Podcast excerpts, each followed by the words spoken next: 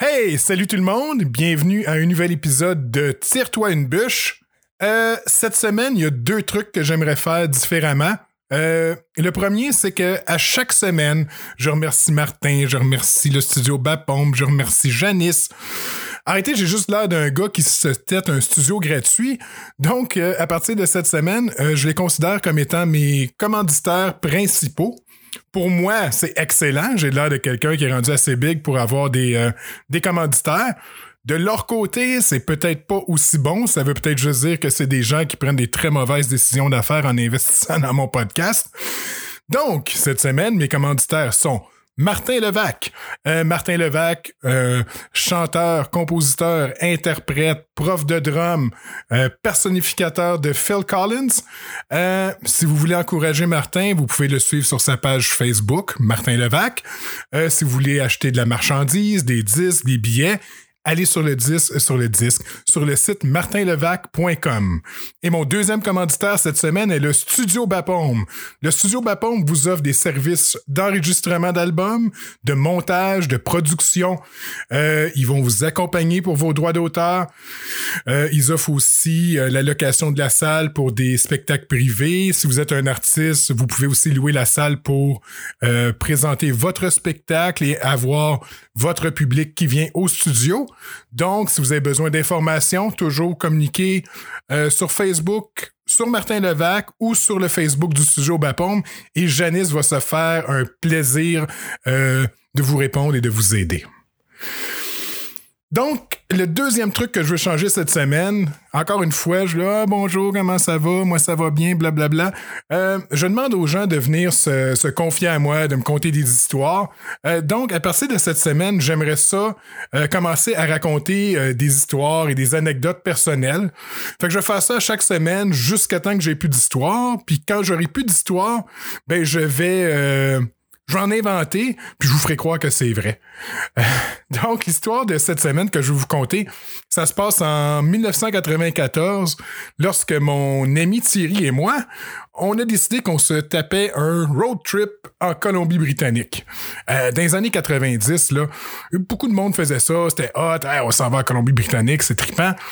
Fait que nous autres, on décide qu'on part, on s'en va au BC, deux gars full hétéro qui partent en lune de miel. Pour de vrai, mes parents croyaient que j'étais parti avec mon amant.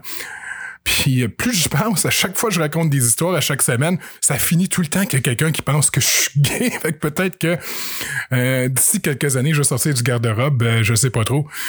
Euh, donc, Thierry puis moi, on part en Colombie-Britannique, on, on roule jusqu'à Vancouver. C'est passé un paquet d'histoires pendant ce voyage-là, mais l'histoire que je veux euh, vous raconter aujourd'hui, euh, ça se passe sur la côte. Euh, on roule sur la côte. Il y, a un détail qui est important avant que je continue, c'est que tout on est parti, on n'a pas beaucoup d'argent, on n'a pas d'expérience, 18-19 ans. Euh, puis un détail qu'on avait oublié, c'est que c'est pas tout le temps facile de se laver euh, si t'as pas d'argent. Euh, on n'a pas les moyens de se louer une chambre d'hôtel ou d'un truck stop, c'était 5 puis 10 piastres la douche. Euh, on n'avait pas les moyens de se payer ça. Donc, une fois de temps en temps, on s'est payé une douche dans, dans un truck stop, mais c'est pas arrivé souvent. Donc, cette journée-là, on roule sur la côte. Je me souviens, c'est une journée noire, pluvieuse. Euh, c'était gris. Ben, une journée typique euh, à Vancouver. Fait que là, on roule, puis on voit un rest area où il euh, y a un signe disant qu'il y a des douches. Euh, parce qu'on est sur la côte, il y a des plongeurs qui vont là, donc les plongeurs, lorsqu'ils sortent de l'eau, euh, ils veulent rincer leur soude pour ôter le sel. Donc on se dit, il y, il y a un auto dans le parking, il a personne, on va aller voir. On arrive dans les toilettes des gars, il y a déjà un gars puis une fille qui sont en train de euh, de laver leur seau, tout ça. Qu'on se dit, on les dérangera pas, on sait pas comment ça va finir leur histoire. Mais on se dit, il y a personne, on va aller voir dans les toilettes des femmes. Très, très bonne décision. Euh, donc, on s'en va dans les toilettes des femmes, il y a personne, fait que on rentre notre stock. Pour nous autres, c'est le luxe, parce qu'on on vit dans notre char depuis une semaine et, ou plus. Donc, on s'installe, la radio, la musique. On avait un petit, euh, petit poêle à deux ronds qu'on pouvait brancher dans une prise électrique pour réchauffer de la nourriture. Fait qu'on s'installe, la musique, la bouffe. Moi, je vais prendre ma, euh, moi, je vais prendre ma douche. Lorsque je reviens, on change de place, je commence à manger, Thierry s'en va dans la douche. Puis pendant que j'étais en train de, manger, écouter de la musique whatever, je sais pas ce que je faisais, euh, à un moment donné, la porte s'ouvre. Là, il y a quatre, quatre dames, environ dans la soixantaine, qui rentrent. Là, ils figent.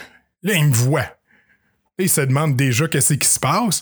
Puis entre-temps, il y a mon chum Thierry qui arrive avec une ceinture. Non, c'est une ceinture.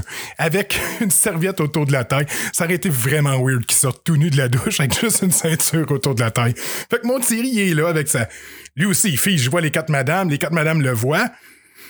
Là, on sait pas trop ce qui se passe. Là, les quatre se mettent à crier en même temps. Ah! Là, je savais, sur le moment, je savais pas s'il criait parce qu'il voulait que Thierry continue à se déshabiller ou s'il était pas content de nous voir là. Mais d'après moi, c'est la deuxième option parce que l'autre chose qu'ils ont fait après, tout en continuant à crier, ça se poussait. Ils sont sauvés puis ils sont partis. Je pense que ce qui nous a sauvés de nous faire arrêter par la police cette, journée-là, c'est qu'à cette époque-là, il y avait personne qui avait des cellulaires. Ben oui, je pense qu'il y avait juste les big shots qui se promenaient avec leurs grosses valises là, quand les cellulaires pesaient 25 kilos. Donc, on, a été chanceux. On a juste pacté notre stock puis euh, on, s'est sauvé assez rapidement. Donc, c'était ça, c'était mon histoire de cette semaine, euh, la journée où Thierry puis moi, on a euh, effrayé quatre dames d'un certain âge dans un rest area en Colombie-Britannique. Donc, l'épisode de cette semaine, j'ai reçu euh, Janice Bédard. Donc, Janice, euh, qui est la conjointe de Martin Levac et qui est productrice aux productions de La Petite Pomme, est venue nous parler de son de son cheminement, comment qu'elle est devenue productrice, qu'est-ce qui l'a mené à là, jusqu'à aujourd'hui où elle et Martin ben, réussissent à à vivre de, la musique et de la production. Euh, j'ai eu beaucoup de plaisir à enregistrer avec Janice. On a beaucoup ri. Donc, j'espère que vous allez avoir autant de plaisir que moi à écouter. Donc, je vous souhaite une bonne écoute. À la semaine prochaine. Au revoir.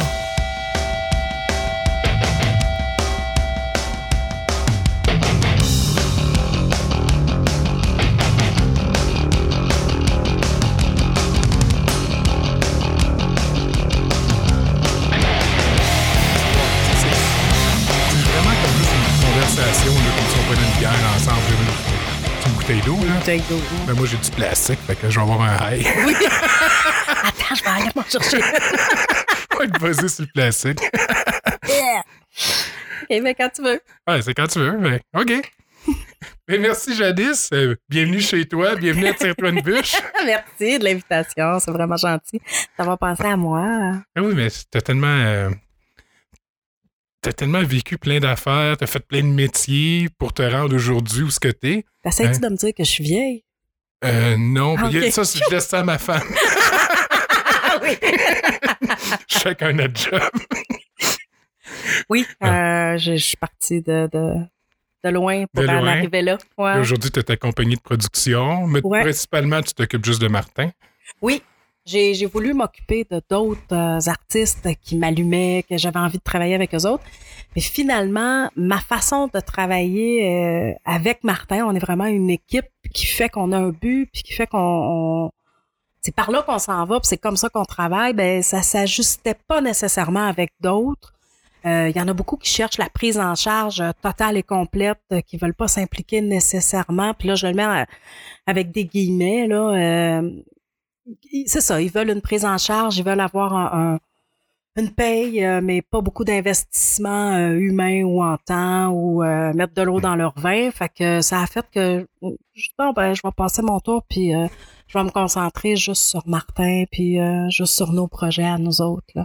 Hmm. Mais c'est pas parce que j'ai pas voulu, c'est pas parce que j'ai pas été allumé par d'autres projets. C'est vraiment qu'à un moment donné, on choisit nos combats, là, puis j'ai choisi celui-là. OK. J'ai choisi Martin. c'est un bon choix. Attends, j'ai prêché pour ma paroisse. Là. ouais. Mais pour te rendre là, je connais un petit peu votre histoire, là, mais. Votre... C'était pas prévu dans mon plan de match. En même temps, avec le recul, je dis c'était pas prévu, puis c'était aussi prévu. Euh, moi, j'ai rencontré Martin, j'avais 15 ans. Il y en avait 17 en secondaire 5, puis on s'en allait vers le, vers le cégep. Puis on s'était dit, on va aller à Jonquière en technologie des médias là-bas. Euh, les deux. On s'en allait là-bas, puis finalement, euh, on s'est séparés. on n'est pas, on a pris chacun notre bord. Moi, je suis pas allée au cégep, ça m'intéressait pas. Je suis rentrée tout de suite sur le marché du travail. Martin est allé au cégep. Fait que j'ai été détournée d'un certain côté, mais je suis revenue par la porte en arrière euh, 20 ans plus tard, 30 ans plus tard. Euh, ouais, j'étais, pas guérie pour ça. J'étais pas guérie pour grand-chose, en fait. Euh, je savais pas dans quoi m'en aller, je savais pas qu'est-ce qui m'allumait. Euh, ce que je savais, c'est que je voulais des enfants. C'était à peu près toute la, c'était à peu près la seule chose que je savais. C'était certitude, c'est que tu voulais des enfants. Ouais, c'est ça. Puis le reste. Le reste, ben, c'était à l'avenant, tu sais. Euh, fait que finalement, je suis rentrée à l'Auto-Québec, j'avais 19 ans. C'était des bons salaires, euh, puis euh, c'était pour un été. moi, j'avais reçu ma lettre de l'Auto-Québec qui disait on retient pas votre candidature. Ça, c'était genre le 22 juin. Puis le 23 juin, je recevais un téléphone disant On aurait un contrat pour vous à l'Auto-Québec. Est-ce que ça vous intéresse? Puis je fais bah, oui, je suis le chômage, je vais. Fait que c'était supposé être un été, puis finalement, c'est allé d'un été à un automne, à un hiver, à un autre été, etc je suis restée là de 93 à 2007. Quand même. Quand même, euh, en ayant mes deux enfants là-dedans. Puis, euh, puis moi, j'étais surnuméraire. Fait que c'était ça qui était intéressant pour moi parce que je me promenais de contrat en contrat. J'avais pas un poste fixe permanent. J'étais pas comptable ou j'étais pas au service des postes ou j'étais pas.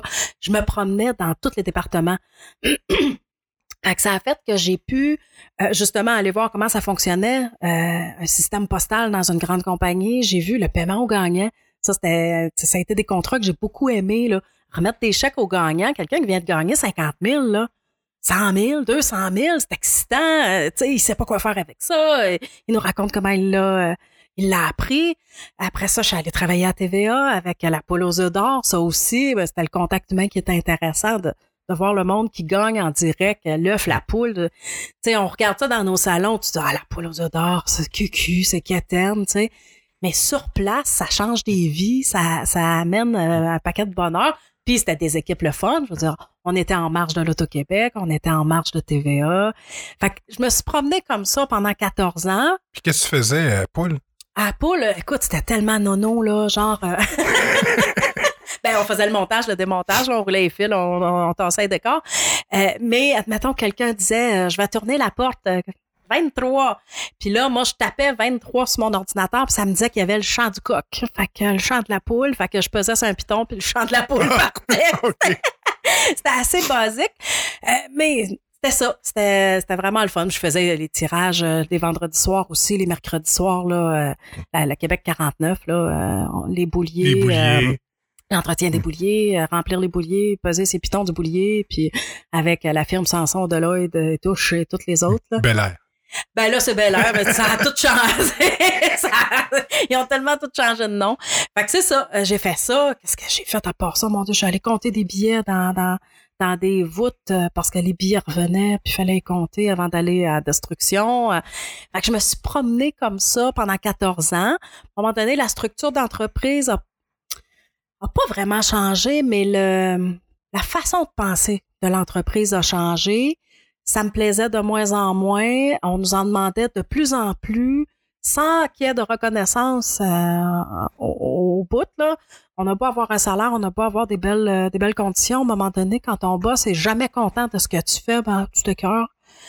Euh, puis c'est ça, en 2007, euh, je me retrouvais avec euh, mon chum qui faisait une dépression, qui était en train de remonter à pente, ma mère qui était très malade, qui était pour mourir, puis moi qui étais dans des contrats que j'aimais beaucoup les gens avec qui je travaillais, mais j'étais vraiment à bout de la direction, vraiment à bout de la job qui était plate, plate, plate. Euh, fait que j'ai demandé un arrêt, un arrêt médical à mon, à mon médecin. Puis euh, elle me l'a signé. J'avais jamais rien demandé. J'avais juste eu deux congés de maternité dans la vie. Après, elle m'a signé mon, mon congé maladie. Je suis partie en chômage maladie pour essayer de redescendre puis voir qu'est-ce que je voulais faire. J'étais rendue en, en 2007, j'avais 34 ans. J'étais pour avoir 34 ans m'occuper de ma mère, m'occuper de mon chum, m'occuper de mes filles. M'occuper de toi. M'occuper de moi à un moment donné dans l'eau. Puis écoute, j'étais tellement écœurée que j'étais même prête à... mon chum t'a découragé à mettre des cordes dans des sacs. du travail chez nous pour... Euh, c'était comme je voulais plus voir le monde, je voulais plus être en contact avec personne, moi qui est si... Euh, si sociable, si euh, j'ai besoin. J'ai jamais remarqué, mais. J'ai jamais remarqué, moi. C'est ça. fait que c'est ça, j'étais prête à, à, à, étamper des, des, des, des, papiers chez nous. Je voulais vraiment plus voir le monde. Donc, j'ai pris un temps d'arrêt. Euh, ma mère est tombée malade, comme je disais, puis elle est morte dans les mois qui ont suivi. Puis par la, en même temps que, que moi je prenais cet arrêt-là, Martin avait un nouveau projet qui, euh, qui démarrait avec un producteur qu'on connaissait pas, euh, des gens qui connaissaient, des musiciens qui connaissaient de loin, de proche. Excuse. Et puis, euh, le projet a démarré, ça allait bien, jusqu'à temps qu'il commence à avoir des ratés dans le dans le lot. Fait que genre euh, euh, Martin a été payé une ou deux fois. Après ça, oups, il faut courir après le chèque. Euh, on est supposé partir. Euh, on avait un show au Saguenay-Lac-Saint-Jean. C'était terrible. L'hôtel avait pas été payé. c'est l'assistante qui avait payé avec l'argent des t-shirts que moi j'avais acheté, que j'avais Ah. vendu. En tout cas, tu sais, des histoires de même. On partait aux États-Unis, on n'avait pas de carnet ATA. C'est un un, un carnet douanier pour euh, pour dire aux douaniers que hey le stock que j'ai dans mon char je vais le rapporter je m'en vais pas le vendre aux États-Unis. Fait que j'avais pas de carnet ATA on n'avait pas d'assurance pour les musiciens. Fait que j'ai commencé à ramasser des dossiers de même parce que ben euh, c'est pas compliqué. Appeler l'assurance Croix Bleue pour euh, booker des assurances c'est pas compliqué faire ci c'est pas compliqué faire ça. Fait que tranquillement pas vite j'ai ramassé des dossiers comme ça jusqu'en septembre euh, octobre 2007 où là, le producteur nous a vraiment chié dans euh, où ça allait vraiment plus. Fait qu'on a clairé le, clairé le gars, on a sorti nos cartes de crédit. Puis là, ben, on devenait producteur par la force des choses avec ce band-là en genre coopérative. Éventuellement, ce band-là, ça foiré aussi parce qu'une coop, c'est pas toujours évident. Il y a des guerres d'ego. Il y a, bon, moi, j'ai mis beaucoup de temps, moi, j'ai mis beaucoup d'argent. Ça s'accroche. Fait que j'ai juste continué dans cette lignée-là. Puis c'est ça, je me retrouve euh, 12 ans plus tard à être productrice euh, à temps plein. Euh, je suis jamais retournée à l'Auto-Québec. On m'a rappelé.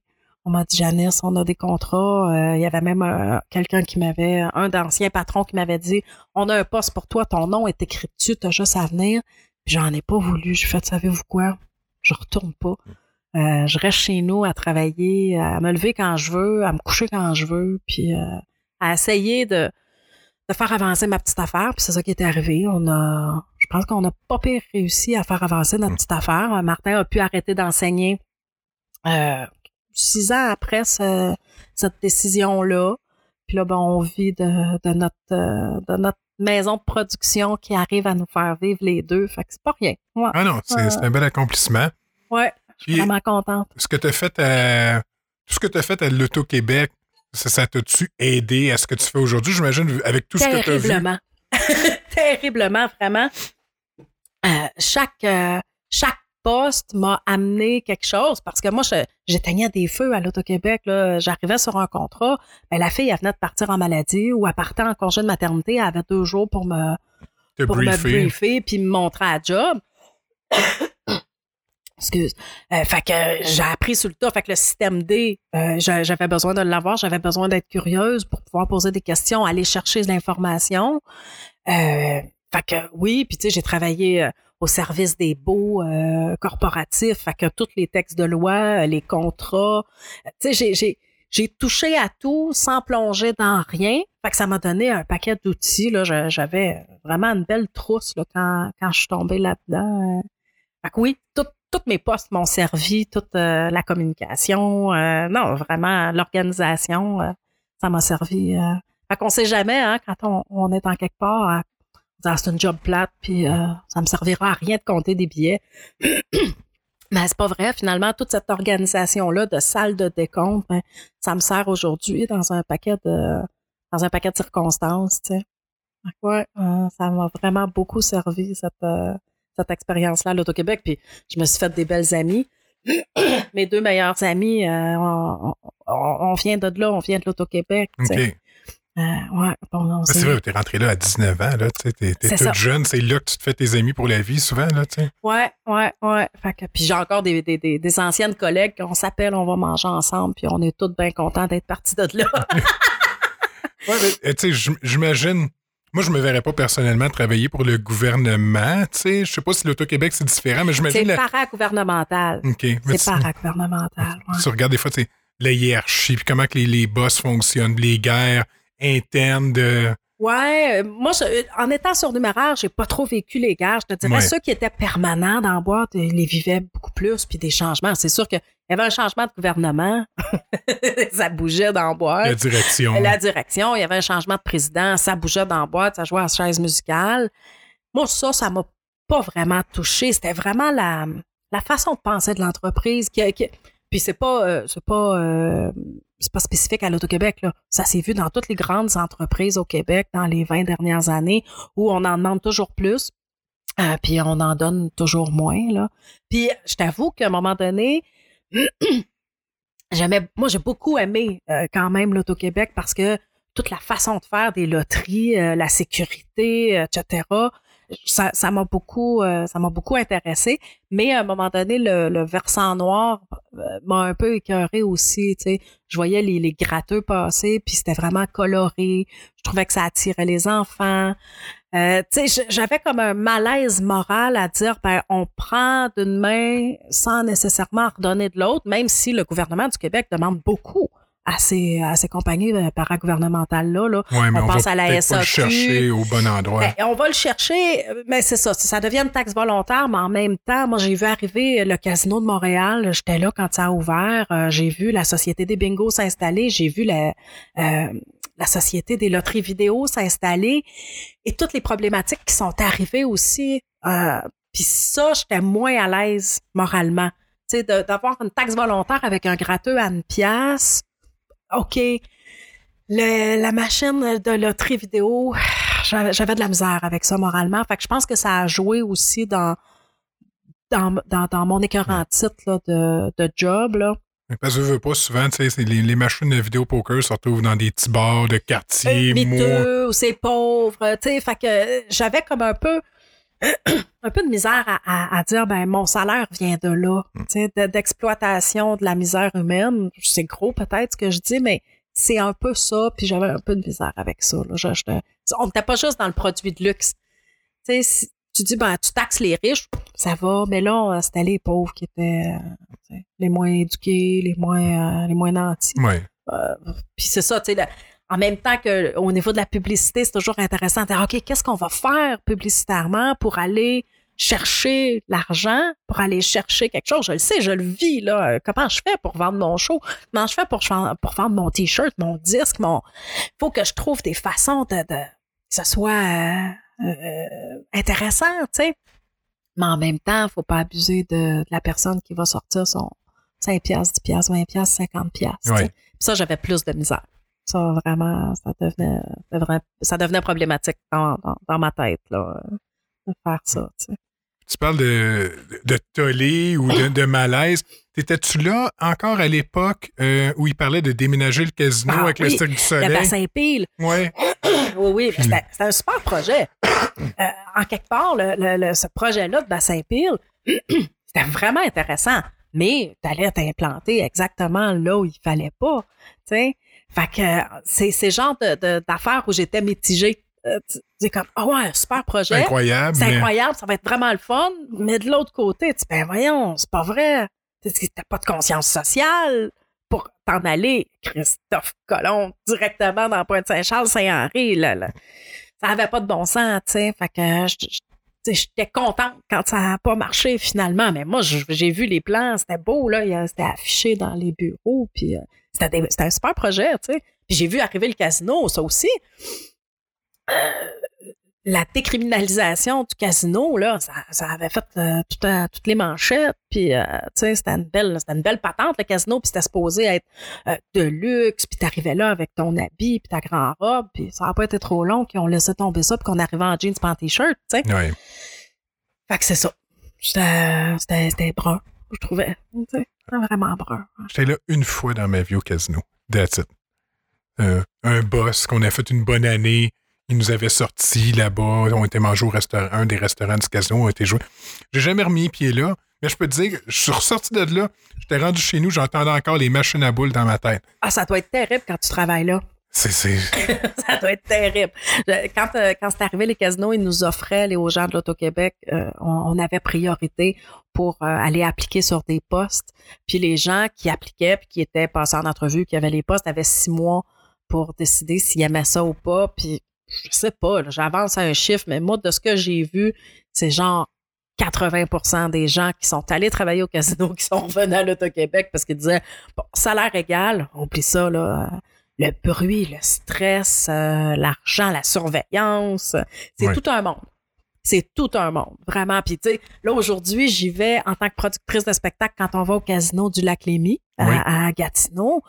Puis, je vois de l'autre bord, tu sais, euh, les coulisses, euh, etc. Puis, je suis bien, bien contente d'être partie de là. Je travaillerai pas là. Vraiment, je travaillerai pas là. Ah non, comme ça, je te dis, on dirait que c'est fait pour te rester dans la tête, là. C'est fait pour t'abrutir. Oui. Ouais, on beau dire le contraire, là. C'est fait pour t'abrutir, ça, c'est le. Non, tu vois pas le temps passer. Euh, tous tes sens sont, sont complètement.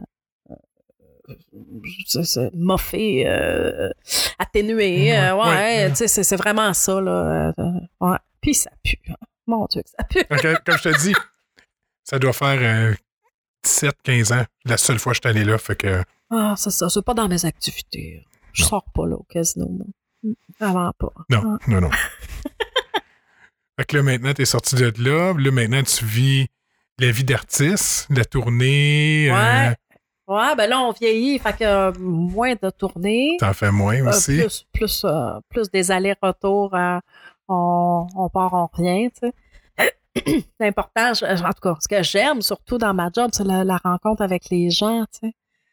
Ah, moi, je, en quelque part, je, suis super solitaire dans ma job. je suis toujours devant mon écran pour tout planifier. Mais les soirs de show, c'est que je rencontre les gens qui ont écrit à Martin, qui, euh, qui suivent Martin sur sa page, qui suivent la communauté, qui suivent les VIP. Ça, là, c'est ma paye, puis c'est le fun, puis, euh, puis j'aime ça. Puis rencontrer les diffuseurs. sur Martin, trip sur Martin. Ouais, mais je te dirais, c'est parce que Martin tripe sur le monde, tu sais. Fait que. Ça, il le randonne, fait Ouais, fait que ça, ça, ça, ça, se complète. Euh, tout le monde tripe tout le monde, finalement. Non, non, mais c'est, le fun, ça. C'est... Mais tu sais, je veux dire, je, je suis la page de Martin, je suis la communauté, tu sais. Euh, c'est une belle gang, là. Ils ont, Vraiment. Vraiment, puis tu sais, on rencontre d'autres artistes des fois. On, Martin fait des shows avec d'autres euh, d'autres artistes du milieu. Puis il y en a qu'on a rencontrés qui disaient ah moi je, je réponds pas à personne sur ma qui m'écrivent sur euh, sur Facebook là, euh, puis euh, je je réponds pas au courriel, puis je réponds pas à rien, tu sais. Voyons, tu te coupes d'un paquet de, de, de, richesses, pas monétaires, humaines. Puis lui il dit ah ouais mais j'ai peur des freaks, j'ai peur des, puis ça nous est jamais arrivé. Je pense que c'est arrivé une fois qu'on a bloqué quelqu'un sur Facebook parce qu'il était vraiment intense je pense que la personne était surtout intoxiquée. Fait que quand elle s'intoxiquait, elle partait sur des délires, puis Martin recevait des, des pages de, de, de, messages qui, qui avaient ni queue ni tête. Puis à un moment donné, oups, il partait dans la nature, on n'entendait plus parler pendant une semaine, deux semaines, trois semaines. Fait que ça, à un moment donné, on l'a bloqué. Donc on n'a pas besoin de ça dans nos vies. Mais sinon, les gens qu'on rencontre, là, sont fins en maudit. Puis ils sont le fun, puis ils ont toutes sortes de métiers, puis ils ont toutes sortes d'expériences, puis euh, c'est précieux là. Puis ils nous suivent et puis ils nous suivent de projet en projet puis de, de ville en ville. Moi j'ai vu euh, je, pense à Normand qui est venu jusqu'au Nouveau-Brunswick pour euh, pour voir un show qui est venu à Amkoui pour voir la pré-prod de 1985 tu sais. Lui il dit moi je vais vous suivre n'importe où sauf à Montréal. Mais, il aime pas le trafic. Il aime pas le trafic. Mais c'est précieux ces gens-là. Puis qui en parlent ça devient des super ambassadeurs là qui vraiment, euh, eux autres, Martin, c'est à la vie, à la mort, là, puis ils en parlent, puis ils partagent les affaires, puis, euh, tu sais. Que ce soit le côté Phil Collins ou le côté ah, euh, auteur, compositeur. Oui, vraiment. Vraiment, ils vont le suivre dans toutes ces affaires, tu sais. Ils nous ont baqué trois fois dans des campagnes de sociofinancement. Fait que ça, c'est pas rien non plus. Non. c'est des subventions qu'on n'a pas besoin d'aller têter ailleurs, puis, puis qu'on n'aurait pas de toute façon, de par notre structure d'entreprise que c'est précieux. Euh, ouais, c'est, euh, je trouve qu'on est à une belle place là, dans notre vie. Euh, tout le cheminement qu'on a fait, euh, ça n'a pas été facile, ça n'a pas été rose, ça n'a pas été drôle. Mais on a grandi là-dedans pour arriver là. Puis, mon Dieu, j'ai l'impression qu'on fait juste profiter. euh, de, ce qu'il y a de beau là, qui nous arrive. Les efforts que vous avez faits, tout ce que vous avez appris. Ouais. Maintenant, vous. Euh, toutes les prises de conscience, ouais, toutes les prises de conscience, parce que quand on a ouvert, après le fiasco, après notre producteur véreux, puis la barre était poignée dans fan, euh, tu sais, Martin, il me dit. C'était vrai. C'est parce que Martin, la semaine passée, a dit exactement la même affaire à propos de cet événement-là. C'est pour te donner une il y en avait partout de la merde. ça a presque donné. Ah, ça, il y en avait partout, ça avait pas de bon sens. Puis c'est ça, tu sais, mon chum, c'était fini, là. Il, lui, euh, il retournait à travailler à l'école, puis il arrêtait tout, tu sais. Euh, moi, je capotais. C'était l'héritage de ma mère que je venais de mettre sur sa tête. J'avais réservé des salles, de la publicité, tout le kit. Puis lui, il me disait, non, non, non, c'est fini. Moi, je fais plus de musique. je, grinçais des dents, tu sais. Fait que tout ça, le cheminement euh, productrice, mais produ euh, en couple, d'équipe, comment on... Qu'est-ce qu'on veut, comment on le veut. tu sais, on, a travaillé fort. On a travaillé vraiment fort. Puis de là où on vient aussi où on est né pour un petit pain, puis euh, c'est les parvenus qui font de l'argent, puis c'est les parvenus qui réussissent. C'est, hmm. Ça, c'est dur à enlever. Là. tu le vois encore. Même aujourd'hui, le, les artistes ou les Québécois qui sont reconnus, euh, y a les Québécois vont faire du bashing ou aux, États-Unis ou en Europe, ces gens-là seraient euh, vus comme des exemples à suivre. Effectivement. Aux États-Unis, quand tu as de l'argent, tu le montres tu t'achètes un gros char, une grosse maison, une grosse piscine. Ici, euh, non, ça c'est pas bien vu. en même temps, c'est correct, là, on a chacun, chacun nos façons de faire. Euh, moi, je sais bien que personnellement, on a travaillé pour passer par-dessus ça, puis on nage pas dans l'argent, on n'est pas multimillionnaire, on n'est même pas millionnaire, hein. mais juste d'arriver à une, à une place dans notre vie où l'argent qui rentre, ben, est juste correct pour nous autres, sans qu'on se sente coupable d'en faire ou de pas en faire. Parce que s'il y a ça, hein, c'est comme si on n'en fait pas, on se, sent, on se sent trop de cul. Puis si on en fait trop, on se sent encore trop de cul. Fait euh, on essaie de, travailler pour être bien dans tout ça. Puis justement, tu sais, je, je repense à, la grosse tournée qu'on a faite en Europe où c'était tellement gros pour nous autres, c'était tellement... Euh, ça, c'était pour... Ça, c'était avec Dance into the Light, on partait pour, euh, pour six semaines, mais tu sais, quand la tournée s'est bouquée, le show n'était même pas monté. c'était complètement irréaliste. On, avait Dance on the Volcano qui était un hommage à, Genesis, une, reconstitution qui coûtait les yeux de la tête. Avant même de vendre un billet, ça me coûtait 10 000 d'infrastructure. ça n'avait pas de bon sens. Fait qu'on se dit, on va aller vers quelque chose qui est plus grand public. Euh, fait que Phil Collins est plus grand public que Genesis. Genesis, c'est très, très ciblé pour rock. C'est ça, tu sais, surtout, là, c'était 82, c'était comme le changement de Genesis du prog vers le pop, mais c'était pas encore tout à fait pop. Euh, fait que c'est ça, on, a dit, OK, on va monter un show Phil Collins qui va financer Dance on a Volcano finalement, on laisse faire le financement, on va juste continuer de euh, Dance into the Light. Fait que ça, c'est en janvier 2009. On a, fait que là, on roulait les deux shows. On a envoyé l'affiche euh, en, en, Europe, en Allemagne, à un producteur là-bas. Puis lui, il a fait, ah ben, moi, je book des dates. Fait que euh, janvier 2010, février 2010, vous vous en venez. Mais le show, Martin avait juste l'affiche. On n'avait pas les tunes. Euh, on savait pas si les musiciens étaient pour nous suivre. Euh, c'était quoi la conception d'éclairage? Euh, c'était quoi la scénographie? On n'avait rien de tout ça. Tu as ramassé six euh, des musiciens pour six semaines. Alors, gars, pendant six semaines, vous, vous, avez plus de gigs, vous avez plus rien. Vous venez avec nous autres. C'est ça, tu sais. Ben, finalement, c'était les mêmes musiciens que Dance Volcano qui ont accepté de nous suivre, qui ont embarqué dans Dance into the Light puis qui étaient bien contents, eux autres, qu'il y ait une tournée qui se book, tu sais. Mais euh, c'était tellement angoissant tout ça parce que je, et moi et Martin, là, c'était nous autres qui étaient au bat. Martin avait fait, des tournées partout dans le monde, mais c'était pas lui qui était au bat. Lui, on lui disait, t'arrives à telle heure à telle place, puis t'embarques dans le char, dans le truck, dans l'avion, dans le train, puis on est parti. Là, c'était nous autres qui, qui, étaient là, qui organisaient, qui... Euh, Fait que c'est ça, on partait, on partait de loin finalement pour arriver là, puis euh, enlever tous les complexes. Le complexe de l'imposteur, Martin l'avait parce qu'il se disait, ben, ça n'a pas de bon sens prendre la peau d'un autre. Mais moi, je l'avais parce que je me disais, mais je suis pas une productrice moi dans la vie, je viens pas de là, j'ai pas fait l'école du show business. Euh, euh, beaucoup de gérants d'artistes ou de producteurs qui sont des anciens musiciens, des anciens chanteurs qui se retrouvent diffuseurs aussi, qui se retrouvent euh, propriétaires de salles de spectacle ou euh, directeurs de salles de spectacle. Moi, j'avais aucune expérience là-dedans, là. Fait que j'appelais euh, ceux qui étaient les plus fins dans notre entourage. OK, mais ça, ça marche comment, là? La SOCA, la SODRAC, la SOPROC, l'UDA, la GMMQ, je veux dire, je tombais dans un monde, là, complètement inconnu, là.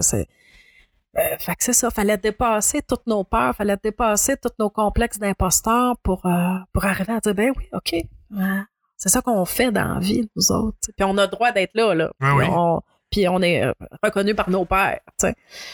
Fait que, ouais. Hein. Ça t'a pris combien de temps, mettons, t'adapter du moment que t'as dit, OK, je fais ça, jusqu'à temps que tu commences à maîtriser puis à être à l'aise?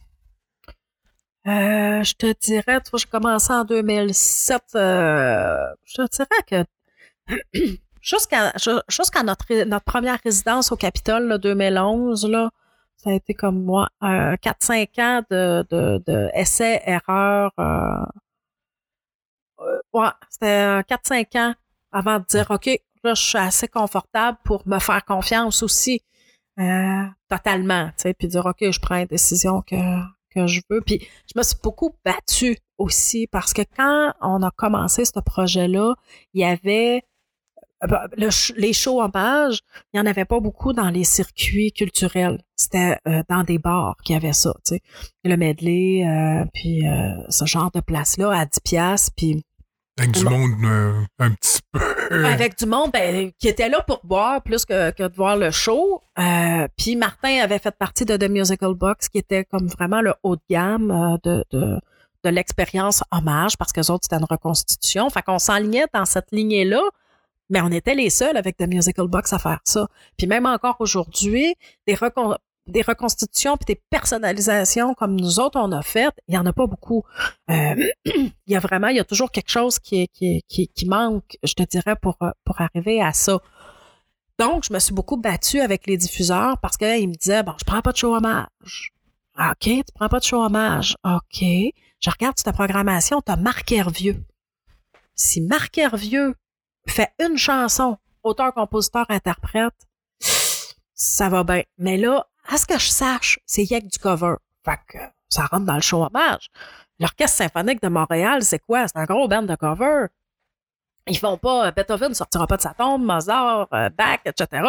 Ça sortira pas de leur tombe pour venir faire la toune. Fait que c'est un orchestre de cover dans mon livre à moi. Fait que c'est ça. Euh, je, me suis beaucoup obstinée avec les diffuseurs pour dire non, on a un show de qualité, c'est huit musiciens, ça a des bacs en musique. C'est des professionnels. On n'est pas des shows de bar, on n'est pas poche, on n'est pas cheap. Martin euh, Fontaine, c'était avant ou après? Ben, Martin Fontaine, c'était avant, mais c'était un des seuls au Québec qui faisait ça. Puis lui, il était stationné dans le, dans le Capitole de Québec. Il bougeait pas de là. Il a été là pendant je sais pas combien d'années. Euh, il est allé un peu au casino à Hall, Casino du Lac. Mais sinon, il n'y en avait pas. Fait qu'il y avait The Musical Box qui était international, Martin Fontaine qui était au Capitole. Puis sinon, c'était du band d'hommage cheap. Euh, puis là, ben moi, j'arrivais avec, j'étais comme Martin Fontaine, comme The Musical Box, mais moi, je voulais rentrer dans les autres salles. Je voulais pas juste me stationner. Être en résidence. Être en résidence. Je voulais, je voulais faire le tour du Québec, je voulais faire le tour euh, du monde euh, avec, avec ce show-là, tu sais. Fait que je me suis beaucoup obstinée avec les diffuseurs, puis je suis pas patiente, puis je suis pas toujours fine. J'en ai envoyé chier, puis euh, tu sais. Mais il y a d'autres diffuseurs que j'ai aimés, que j'ai adoré, puis que c'est réciproque, puis il y en a qui, qui, qui ont embarqué. Parce que moi, je disais, ben, j'ai entendu toutes sortes de stupidités euh, diffuseurs qui me disaient Ah ben là, euh, tu sais, nous autres, on prend juste un show hommage par année parce que sinon on fait trop d'argent et on perd nos subventions. Moi, à chaque fois, je suis comme On fait trop d'argent. ouais, ben c'est parce que le temps que, que, que, que moi je suis là, que tu fais de l'argent avec moi, ben ça fait en sorte que tu peux aller financer ton show qui va avoir juste 25 personnes ou 50 personnes, tu sais. Il semble que le calcul est bon je trouve, tu sais, mais bon, je suis peut-être trop euh, néolibérale, euh, je sais pas, comme, euh, comme, façon de penser, tu sais, même si je m'inscris pas dans ce dans ce courant-là capitaliste à tout prix. je trouvais que c'était comme un peu stupide là, comme, euh, comme raisonnement. Ça, c'est. Je veux t'as quelqu'un qui a l'occasion de t'aider à faire grandir ton entreprise, puis Il me à, semble, à partir de tes projets, mais tu dis oui, là, Ouais. mais non, je veux absolument avoir mon argent du gouvernement. Ah, je trouvais ça un peu poche, tu sais. Puis c'est ça, les diffuseurs qui, qui s'obstinaient trop, j'avais pas grave, passe-moi ton, ton service de location. Puis je vais louer ta salle. Puis, euh, puis là, ben finalement, ah, j'avais rempli la salle. Euh, Ah, ben finalement, on va l'acheter, ton show. Ah, ouais, regardons, tu viens de calculer tout à coup que tu ferais plus d'argent si t'achetais mon show que si tu me loues ta salle. Tu c'est ça. Fait que ça a été ça, je te dirais, beaucoup les premières années. Là, maintenant, on, on- ça fait dix ans qu'on roule Dancing to the Light. Fait que c'est sûr qu'on a une belle, une belle notoriété. Euh, Il y a quelqu'un qui nous a dit, euh, c'est ta consécration, Marthe. Fait que euh, tout le monde, ben pas tout le monde, non, mais beaucoup de gens dans le milieu savent c'est qui Martin Levac, puis que c'est un show de qualité, puis que on a une super équipe, là. Vraiment, nous autres, on est entourés. Mon Dieu, c'est du bon monde, du bon monde, du bon monde, pas encore du bon monde, tu sais. Oui, mais tu sais, je vous connais, là, on se le cachera pas. mais tu sais, vous êtes du bon monde, fait que tu vas attirer du bon monde, là, C'est euh, sûr, c'est sûr que euh, oui, euh, mais en même temps, j'ai vraiment, j'ai vraiment le sentiment que notre équipe, oui, on est du bon monde, mais ce- ces gens-là vont toujours en donner un peu plus. Ben, en même temps, peut-être pas. Peut-être qu'ils en donnent pas un peu plus à d'autres projets, mais moi, je sais qu'à nos projets, ils nous ont toujours donné le maximum qu'ils pouvaient nous donner. C'est ça. Je, sais que quand on passe dans une salle, tout le monde va dire Ah, l'équipe de Martin Levac, euh, sont sa coche, sont fins, sont propres. Ouais, c'est, c'est, c'est ça. On, on laisse pas éloge euh, en bordel. euh, on est poli, on est gentil, puis on va toujours collaborer pour, pour le succès de, du spectacle de la représentation. Tu sais. Fait je sais pas trop quoi te dire d'autre. Ben non, mais. Non, c'est cool. Puis, euh, je pensais à votre tournée en Europe, là. Ouais. Vous avez fait combien de soirs là-bas? On a fait euh, six semaines, une vingtaine de shows. Puis c'était euh, Portugal. On commençait au Portugal. Après ça, on avait une coupe de jours off. En Allemagne. Puis après ça, mon Dieu, qu'est-ce qu'on a fait? Les Pays-Bas, la Suisse. Beaucoup l'Allemagne parce que le producteur était allemand. On a fait un soir en Belgique. Puis euh, puis c'est ça. Fait que tu vois des, des truck stops, puis euh, tu vois euh, tu vois des loges, puis euh, tu vois pas grand-chose d'autre, sauf les jours de congé. Oui. Mais c'était le fun. C'était une belle expérience. Encore là, tu vois, on commençait, ça faisait comme deux ans qu'on travaillait avec cette équipe-là. Fait qu'on se connaissait, mais ça, cette, cette expérience-là de tourner dans des tour bus, ben, ça a soudé l'équipe vraiment beaucoup, beaucoup, beaucoup. Tu sais, on est revenu, puis euh, on s'ennuyait terriblement, puis là, on se faisait des cabanes à sucre, puis des barbecues, puis euh, puis c'est encore ça. C'est, devenu une famille pendant cette tournée-là. Quand tu voyages pendant six semaines d'un autobus dans ton petit banque, je veux dire, t'apprends à connaître tout le monde, là. Hein? euh, Comme puis- faut. Comme faut. Puis je veux dire, euh, ça rote, ça pète. euh, un soir, on se saoule, on est malade. je veux dire, c'est ça, là. Puis on s'ennuie de la maison, on s'ennuie des enfants. Euh, on a le mal du pays, on, on veut plus revenir. Tu sais, c'était, ça, là. euh. Tu sais, surtout, tu dis. Ce que je me dis, tu sais, c'est un show. euh, Tu dis que c'est en 2010 que vous avez Ouais. fait ça? Fait que ça faisait même pas un an que vous rouliez Dance into the Light. Vous étiez déjà en train de faire 20, 20 shows Ouais. en Europe euh, en, six, en six semaines. Ouais, faudrait que je refouille dans mes papiers, là. Mais je pense qu'on avait euh, 10 shows de fête quand on a débarqué en Europe. Puis je me souviens au Portugal, quand t'es arrivé là, fallait mixer trois équipes.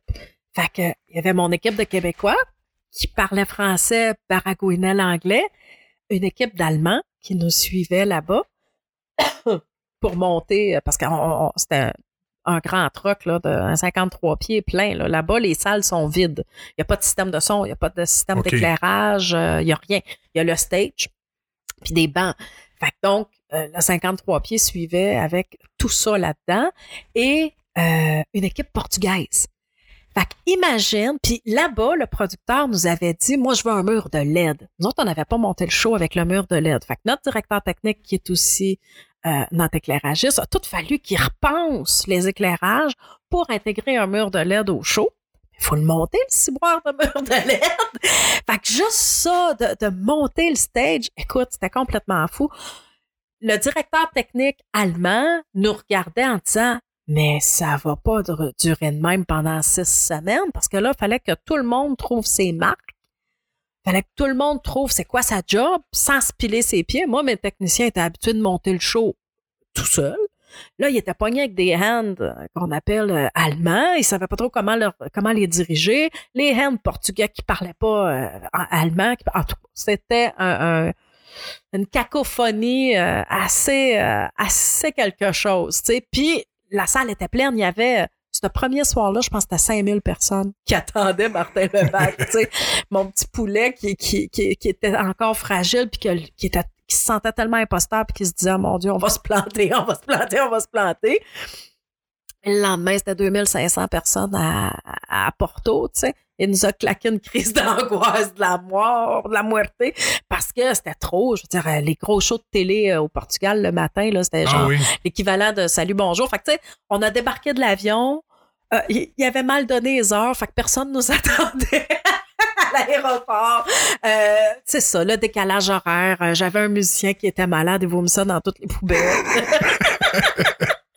Euh, c'est ça, tu sais, là, c'est genre, OK, on est, attendu, on est attendu, un gros souper, la grosse bouffe. faut aller se coucher le lendemain matin, c'est ça. Je pense que ça, on partait à 5 heures du matin pour la grosse émission de télé au Portugal, là, euh, genre, salut, bonjour, mais à la 10, tu sais, parce que la, population là-bas, avec performance live, écoute, euh, mon chum, il shakeait comme une feuille.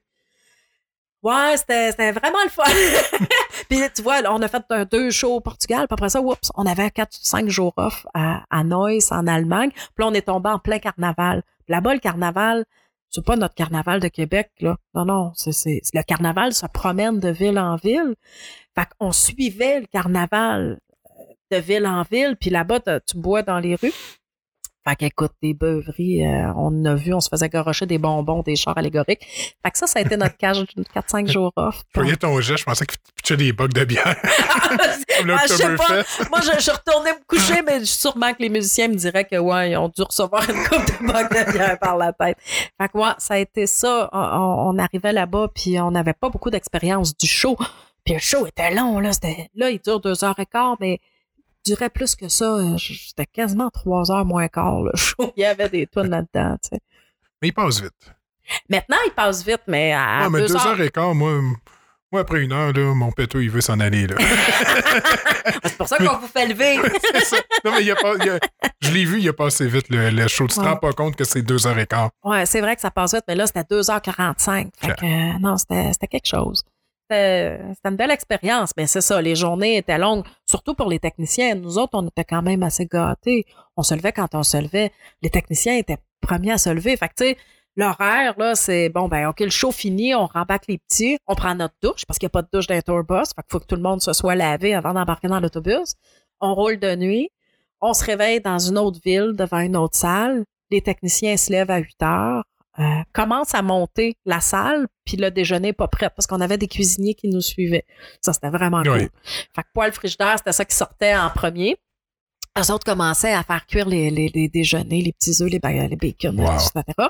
Mais pendant ce temps-là, mes techniciens commençaient déjà à travailler sur le show. Ils arrêtaient vers 10h, 10h30, ils déjeunaient, puis ils continuaient après.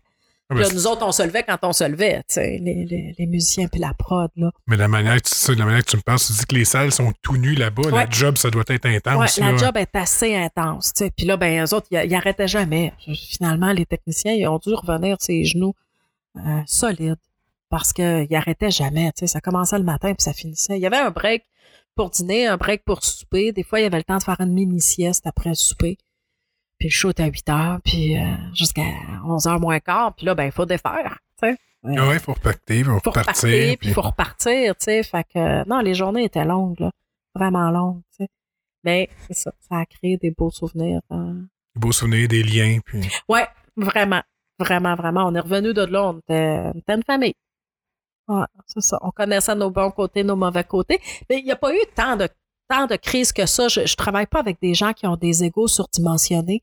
Fait que ça, il n'y a pas eu de choc des titans, tu sais.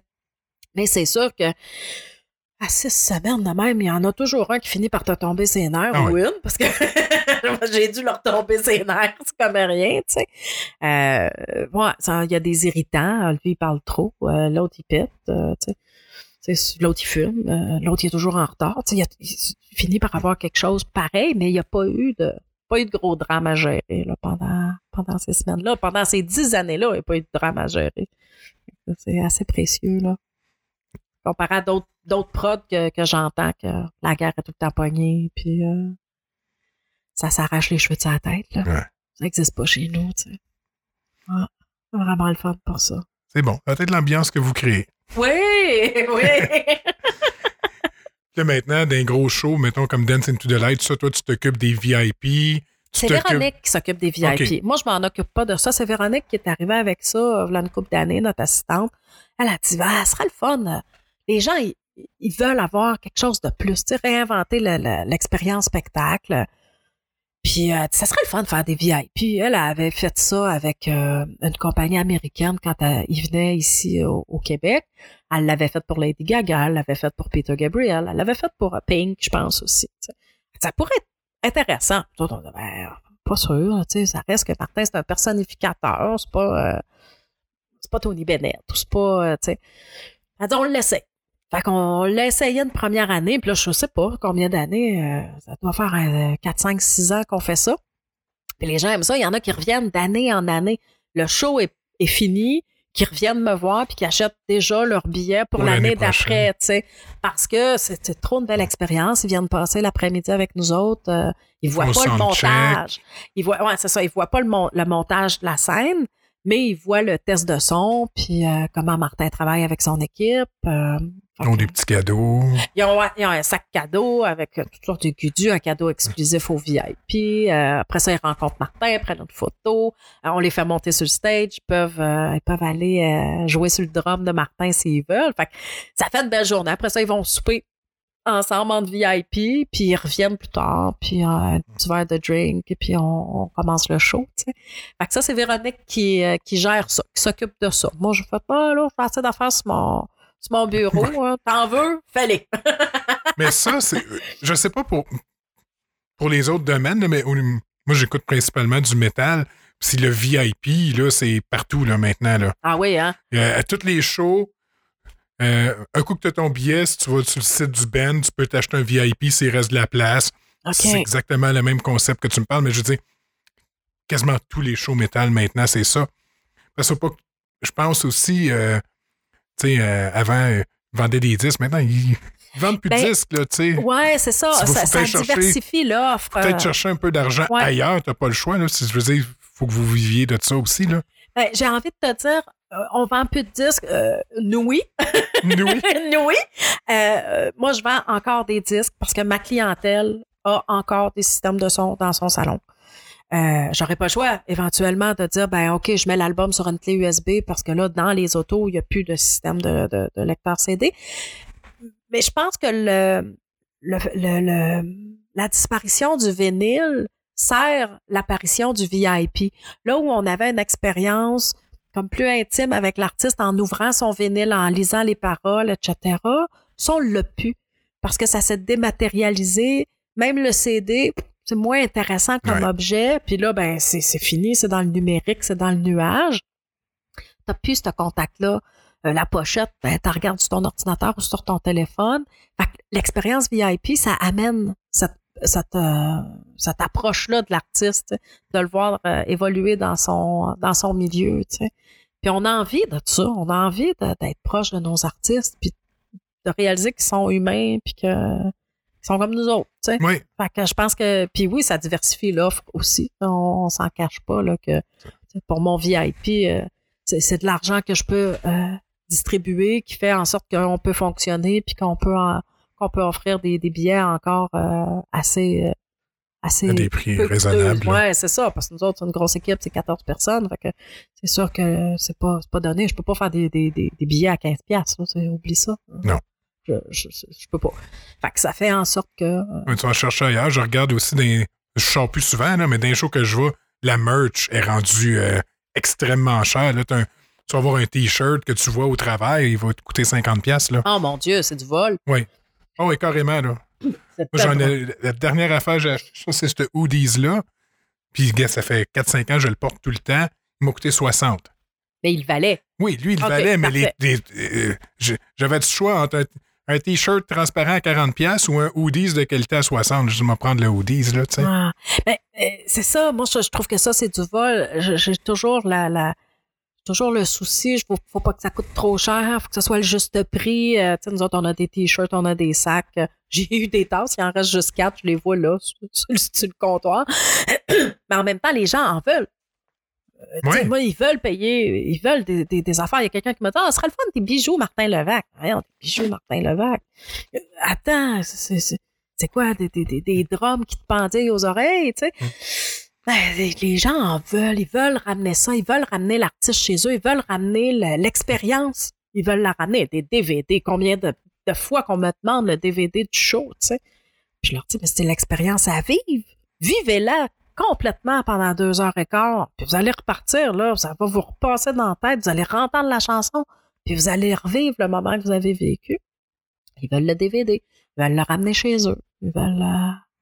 euh, que Vous, moi, vous avez des DVD? euh, J'ai pas de DVD de Non. Dancing to the Light. On a fait un DVD de 1985, mais pas 1900, pas Dancing to the Light. J'y ai pensé. Euh, Il y avait quelqu'un qui m'avait approché qui me disait Ah, moi, je tripe Phil Collins. euh, J'ai vraiment envie de filmer votre show. Euh, C'était un honnête prix qu'il me faisait, mais le prix du tournage, plus il y a beaucoup de salles au Québec qui, pour euh, tourner chez eux, tu dois payer un surplus. Un droit. Fait que euh, là, je me dis, ben, le prix de location plus un prix de tournage, plus le prix de l'équipe de tournage, plus les droits à payer avant même que ce soit printé. Fait que, tu sais, j'ai deux heures et quart de musique. Mettons que je botte à une heure et demie. Ben, c'est quand même 25, 20 tournes peut-être à payer les droits avant même que ce soit printé. Fait que ça a commencé à faire beaucoup d'argent immobilisé à la même place pour peut-être, je sais pas, Ouais, comment tu 500 vas en DVD, tu sais. Fait que ça valait pas la peine. Là. Euh, Deux colonnes de chiffres, ça valait pas la peine du tout. Parce que je me disais, Ah, on va faire ça pour. C'est notre dernière année, on va avoir un, un, souvenir. Mais non, j'ai reviré de bord quand j'ai vu les coûts. euh, fait que pas de DVD. Il y a un livre souvenir. Il y en a 100 copies. Puis ça s'arrête là. C'est des photos. Puis tu c'est fais plus de vinyle. Fait que, Puis je fais plus de vinyle parce que ça coûte cher Je aussi, sais. Des petits- je sais, vinyle petit tirage, là, c'est très, très dispendieux. Ben, là. Puis là, ben, tu vois, comme euh, Visible Jazz Touch of Genesis, c'était 500 minimum. Euh, Sais-tu combien de boîtes j'ai encore? C'est tellement what the là, tu sais. Faut les déménager, faut les amener ces gigs, euh, ça s'abîme. Tu sais, là, nous autres, dans un souci écologique, on n'a pas voulu mettre de pellicule plastique dessus. Ben, à force de frotter l'un sur l'autre, ben, ça s'abîme. euh. Fait que je peux plus le vendre le prix, euh, plein prix. Euh, Je suis obligée de botter mon prix. Fait que, euh, ouais, c'est, c'est, c'est pas... euh, Je sais, j'ai tellement essayé de vous convaincre. là, de... je sais, pour mais non. là. Pour 6, ça aurait été vraiment le fun, mais ça n'a pas de bon sens. Puis tu vois, il y a une autre compagnie qui a ouvert. Je pense que c'est toi qui m'avais donné À l'information. Burlington, en Ontario? Ouais, mais Ouais. tu ça me revenait à 30$ piastres la copie. Je dis, ben, ça n'a pas de bon sens. Je peux pas. je- moi, je me sentirais mal de te vendre une copie, même à 40$ piastres, euh, pour faire un profit dessus. Ça n'a pas de bon sens. Non. Il faut tout retravailler le son parce que c'est pas la même façon de travailler le son pour un vinyle que pour un, un CD. Fait qu'il fallait que Martin rentre en studio pour refaire les. Non, euh, à un moment donné, là, euh, ça n'a plus de bon sens. t'sais. Ça n'a plus de bon sens. Alors, au moins, je l'ai, votre vinyle. Fait que... Oui, c'est ça. Contente-toi là, de Visible Jazz Touch of Genesis. Fait que Écoute la landrette par l'envers. ouais, c'est ça. Fait que de la merch. On aime ça. Mais en même temps, moi, c'est ça. Je mettais. Où je la mets, ma merch? Je sais plus où la mettre. c'est là que tu rencontres le monde vraiment, C'est toi, là, oui. au stand Oui, de merch. Là. À un moment donné, c'était. euh, les premiers temps, c'était moi qui vendais. Parce que c'est dans les salles, il faut savoir que tout ce qu'on vend, la salle se garde un pourcentage, cote, ouais. une cote. Tu sais que généralement 15% quand c'est leur staff, puis 10% quand c'est nous autres. Euh, fait que c'était moi qui vendais parce qu'on avait tellement pas d'argent qu'il fallait. euh, tout était bon pour, euh, pour économiser. Après ça, j'ai fait Ah, je, vais laisser les salles vendre, tu sais. Et finalement, ils me font pas. Ils me font pas. C'est pas vrai. Il y a des salles où leurs filles, leurs gars sont vraiment allumés, puis euh, ben là, j'ai tellement de stock avec Martin que juste leur expliquer ça, puis ils me regardent, ils ont des, il y a plus de son, plus d'image là, parce qu'il y a trop de stock, trop d'informations. Fait que j'ai fait, ah, c'est- savez-vous quoi, je vais vendre moi-même. Fait que partout où je peux, où je suis là, euh, quand mon état de santé euh, puis la, la, la, route me le permet, je suis là puis je vends. Puis c'est là que je rencontre le monde. Puis c'est ça qui est le fun, tu sais. Le monde vient nous voir, puis ça, ça fait 3, 4, 5, 10 fois, 20 fois que je vois Martin, tu sais. Puis il y en a qu'on le sait pas, qu'on connaît pas parce que ils sont plus discrets, ils écrivent pas sur Facebook ou ils viennent pas au studio Bapom voir les, les, shows. Puis là, ben, tout à coup, il y y a de même, puis ils ont vu le show. Il y en avait une à Drummondville encore, ça faisait dix fois qu'elle avait vu le show. Ben, si vous sortez d'où, vous faites pas partie du club privilège. C'était la première fois que je rencontré. C'était la première fois qu'elle venait euh, nous voir à la table puis prendre une photo avec Martin. Fait que c'était vraiment, je trouve ça le fun, tu sais, de rencontrer les gens puis de d'avoir leur input puis de savoir qu'est-ce qu'ils ont aimé, qu'est-ce qu'ils ont moins aimé. Euh, c'est rare qu'ils ont, qu'ils ont pas aimé quelque chose, tu sais, mais leurs commentaires, c'est toujours le fun. Puis ils sortent, ils ont le sourire. Puis euh, j'aime ça. Vraiment, j'aime ça les rencontrer, tu sais. Les revoir. Puis il y a des petites madames qui cherchent euh, le beau Martin. Oui, les petites madames qui cherchent le beau Martin, puis qui se collent dessus. Puis, euh, mais on a tellement de belles clientèles. Ah c'est normal, là, tu sais. Vraiment une belle clientèle. Les années où c'était moins le fun, je te dirais, ça a été les deux étés au Capitole, où là, c'était plus festif, c'était pendant l'été, fait que les gens étaient en vacances, ils avaient commencé à boire de bonne heure. Là, il y avait les petites madames qui étaient moins le fun, tu sais, puis qui, qui tripotaient, puis qui étaient saoules, puis que... ça, c'était, ça, c'était moins le fun. Mais tu sais, en même temps, c'est pas arrivé à tous les soirs, là. On faisait quatre soirs semaine. Si ça arrivait une fois par semaine, c'était beau, tu sais. Une fois par deux semaines, je veux dire. Mais ça, c'était comme une clientèle moins le fun, tu sais. Mais sinon, les, les soirs de show, c'est tellement respectueux. Vraiment, vraiment, on n'a jamais de problème. ça vient, ça vient prendre leur photo avec Martin, puis ça repart, ils sont contents, puis euh, ils ont toujours une anecdote. nous autres, on donne de l'argent à, la prévention du suicide à chaque show aussi. OK. fait que ça, ça ouvre les discussions. Euh, on a un genre de, d'album souvenir. avant Another Day in Paradise, Martin explique qu'on est privilégié de de pouvoir vivre en santé euh, mentale et physique et que c'est pas le cas de tout le monde. Fait que s'ils achètent le programme Souvenir à 5 il y a un dollar qui s'en va à la prévention du suicide. Fait que euh, ça amène toutes sortes de réactions, ça amène toutes sortes d'histoires. Euh. Il y en a qui sont vraiment, vraiment touchants. Je me souviens d'une madame à Valleyfield euh, qui est tombée d'un bras de Martin en disant que euh, n'était pas supposée être là parce que avait prévu de, de, de s'enlever la vie, puis que finalement, elle avait son billet, puis elle est venue, tu sais. Puis que là, elle venait de changer d'idée, tu sais, je t'en parle, puis l'émotion monte parce que elle, ça venait de, ça venait d'amener de l'eau à son moulin pour aller mieux. Oui. Puis euh, Martin, il a fait promettre d'y écrire. Puis euh, il a été en contact un bon bout de temps avec cette madame-là, à, prendre des nouvelles, puis euh, à pas la coacher parce que c'est pas le bon mot, mais juste dire tenez-vous le coup, euh, qu'est-ce que vous faites pour vous, puis, euh, à un moment donné, genre un an après, on était en campagne de sociofinancement, puis je suis retombée sur les messages de cette dame-là parce qu'on on réécrivait à tout le monde qui avait écrit à Martin pour leur dire que la campagne était euh, était là. Puis je suis retombée sur cette cette madame-là puis j'ai pris deux minutes pour dire Hey, on veut de vos nouvelles, qu'est-ce qui se passe? Puis là, écoute, avait rencontré quelqu'un, elle s'était fait plein de nouveaux amis, euh, elle pensait à elle, elle prenait des cours de toutes sortes, elle avait changé de job. Je veux dire, c'était une autre madame là, complètement différente. Wow.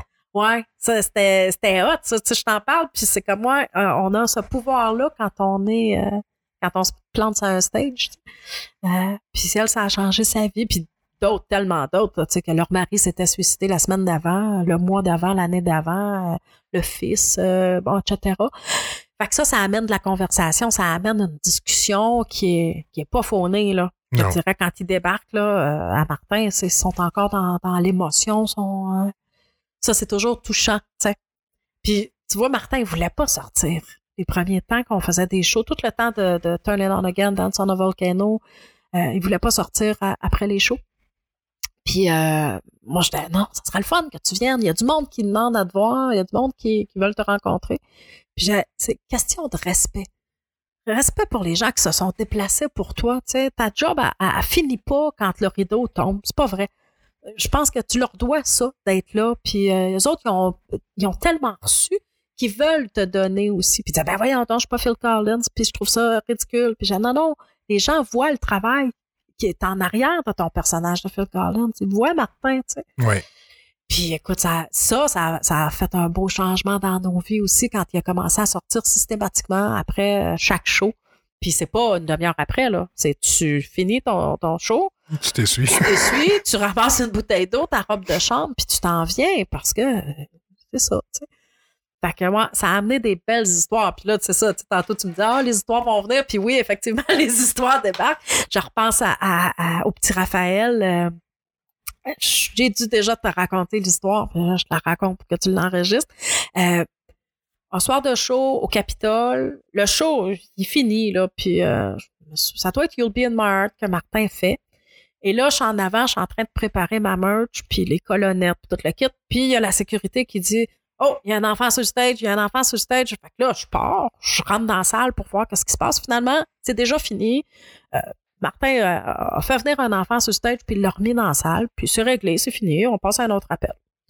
Le lendemain, ben, ben, ben, Martin me dit, hey, c'était vraiment cute, le petit, il était là, là, puis il chantait toutes les paroles, fait que j'y ai tendu la main, puis je l'ai amené.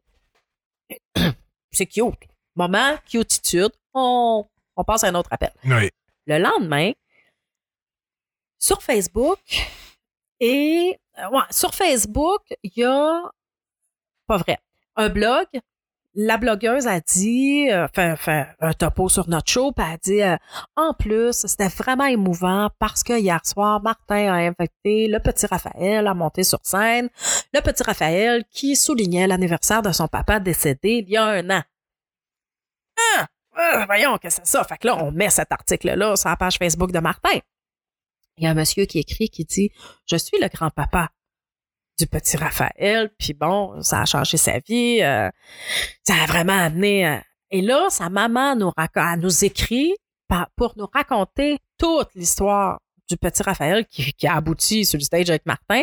Et l'histoire commence une couple de mois avant, où Raphaël dit à sa maman Qu'est-ce qu'on fait pour la fête de papa en novembre qui vient? Ben, je sais pas. Raphaël, son père est décédé, ça fait un an, deux ans. Je sais pas. Qu'est-ce qu'on va faire pour souligner la fête de papa? Ben, il dit, j'ai vu que Martin Levac était en ville, puis j'aimerais vraiment ça, y aller parce que ça tombe la journée de la fête à papa. Puis papa, il aimait ça, lui, du Phil Collins. C'était son chanteur préféré, fait que j'aimerais vraiment ça aller voir Martin. Fait qu'elle elle regarde euh, les billets sur euh, Internet. Tout le parterre est vendu. Il n'y a, plus de- y a plus de place. Il reste juste des places au balcon. Puis elle dit, Oh, ça me tente pas d'aller voir le show au balcon. Fait que, elle dit à Raphaël, Raphaël, on n'ira pas voir euh, Martin parce que euh, il n'y a pas de belle place, puis euh, ça vaut pas la peine. Ah, je suis déçue, maman, j'aurais vraiment aimé ça, puis... euh, mais elle dit, arrête d'en parler, là, on passe à notre appel. Finalement, les semaines passent, puis le petit il redemande à sa mère, il dit, tu peux-tu vérifier, maman, pour, euh, pour des billets pour Martin? J'a- J'aimerais vraiment ça, qu'on aille fêter la fête à papa euh, au Capitole avec euh, Martin. Elle retourne sur Internet, puis là, il y a deux billets C'était libéré. qui s'étaient libérés en avant du stage.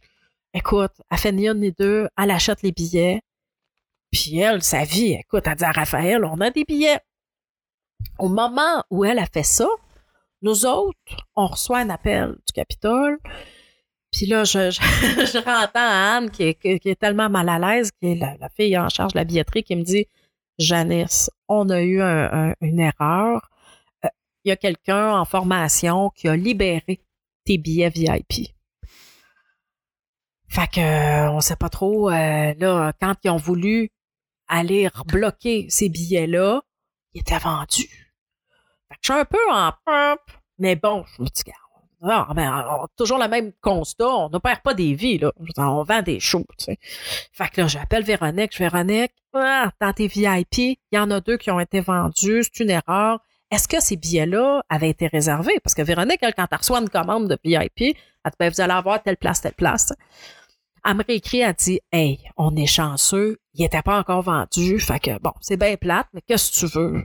Deux VIP de moins. Deux, ben, on va y mettre ailleurs, tu sais, on va bloquer d'autres billets ailleurs. Ça reste de même jusqu'au soir du show où Martin voit le petit Raphaël qui chante euh, toutes les paroles, qui le fait monter sur scène. Là, ça reste pas là. Là, je raconte, moi, j'envoie un courriel à toute ma gang avec ce résumé-là. Vous savez, le petit prout d'hier, blabla. Et là, Véronique a dit Attends, ça n'a pas de bon sens, Janice, cette histoire-là. Je t'envoie une photo, là. Dis-moi ce que t'en penses. Elle m'envoie la photo, tu vois Raphaël et Martin qui est à genoux devant en, en tenant la main, qui est en train d'y chanter You'll Be in My Heart.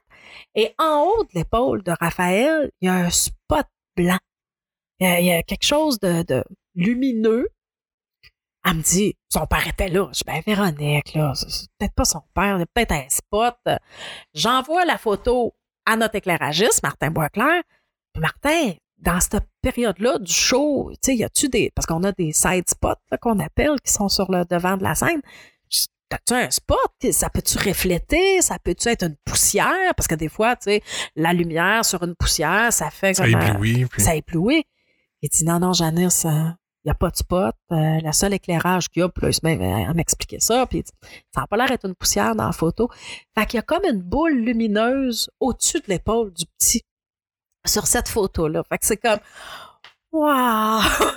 C'est déjà qui a réussi à avoir les billets au moment où l'autre a fait une erreur, que le petit gars, il dit hey, on peut regarder encore? Tu sais, c'est vraiment là, toute la, synchronicité de cette histoire-là. À chaque fois, ça me fait comme oh, Mon Dieu, il y a quelque chose de plus grand que nous autres, là. C'est clair. Je sais pas, je sais pas comment l'expliquer. Je, je peux pas dire que c'était Dieu. Je, je sais pas. Mais il y a quelque chose là, au niveau des énergies, qui était fascinante. Puis un an plus tard, euh, Véronique, par l'entremise euh, d'amis, a, fait demander une photo à Phil Collins autographiée pour le petit Raphaël. Puis euh, elle la reçoit pas, elle la reçoit pas, elle la reçoit pas. Elle réécrit, puis la fille a dit, ben pourtant elle est partie, elle a dû se perdre dans le courrier, je t'en envoie une autre.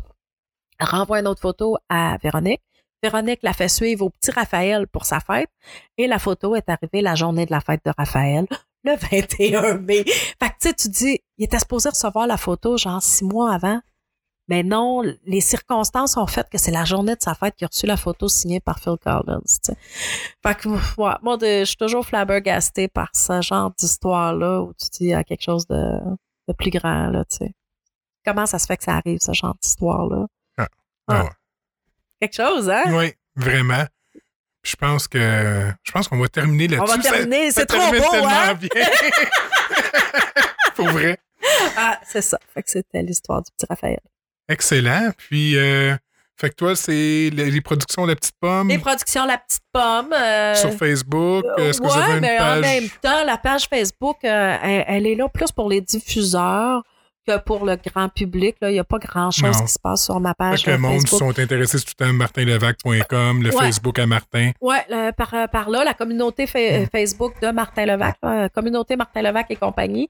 Euh, ça, ils peuvent me trouver là-dessus. Le Facebook du studio Bapom où vous annoncez vos shows que vous faites ici au, studio. Le studio, la page Facebook de Martin, la page Facebook du studio, puis la communauté. Je pense que avec tout ça, là, vous pouvez me rejoindre facilement si vous avez quelque chose à me conter. De toute façon, je mettrai les liens aussi euh, dans la description du podcast. Super, merci. Et merci beaucoup, Janice. C'est vraiment le fun, Denis. Oui, tu vois, ça a bien été, on a du fun. J'avais pas de quoi parler, mais tu vois, toujours quelque chose à dire avec toi.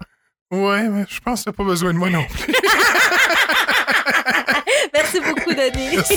Bye. Bye.